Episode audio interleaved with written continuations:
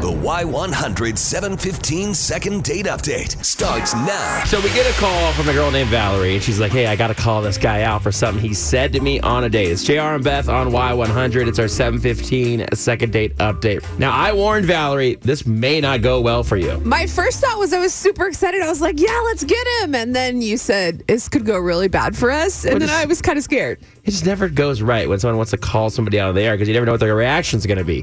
Well, this is when we got Jeremy on the phone and we said, listen, Valerie, a girl that you went on a date with, is also on the phone, and here's what she had to say.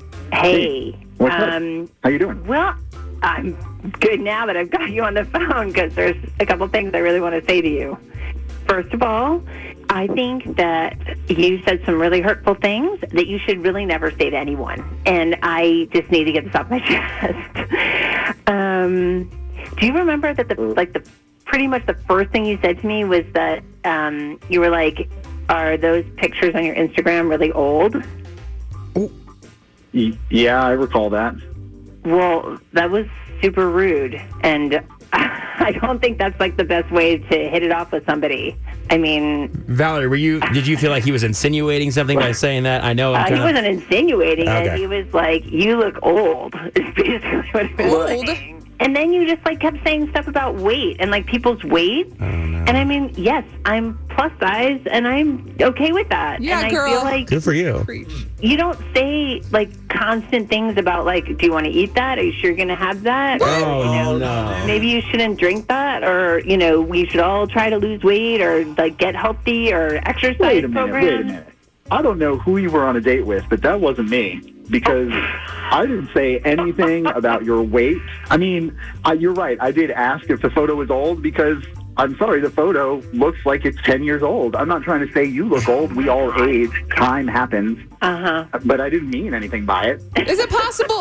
I'm not supporting anybody for talking bad about people, especially when it comes to eating and things like that, because obviously it's a very sensitive subject for males and females alike. Yeah. Valerie, do you think it's possible, since Jeremy says he didn't say that, do you think it's possible that maybe you misunderstood, or was it that blatantly obvious that what he was saying was out of line?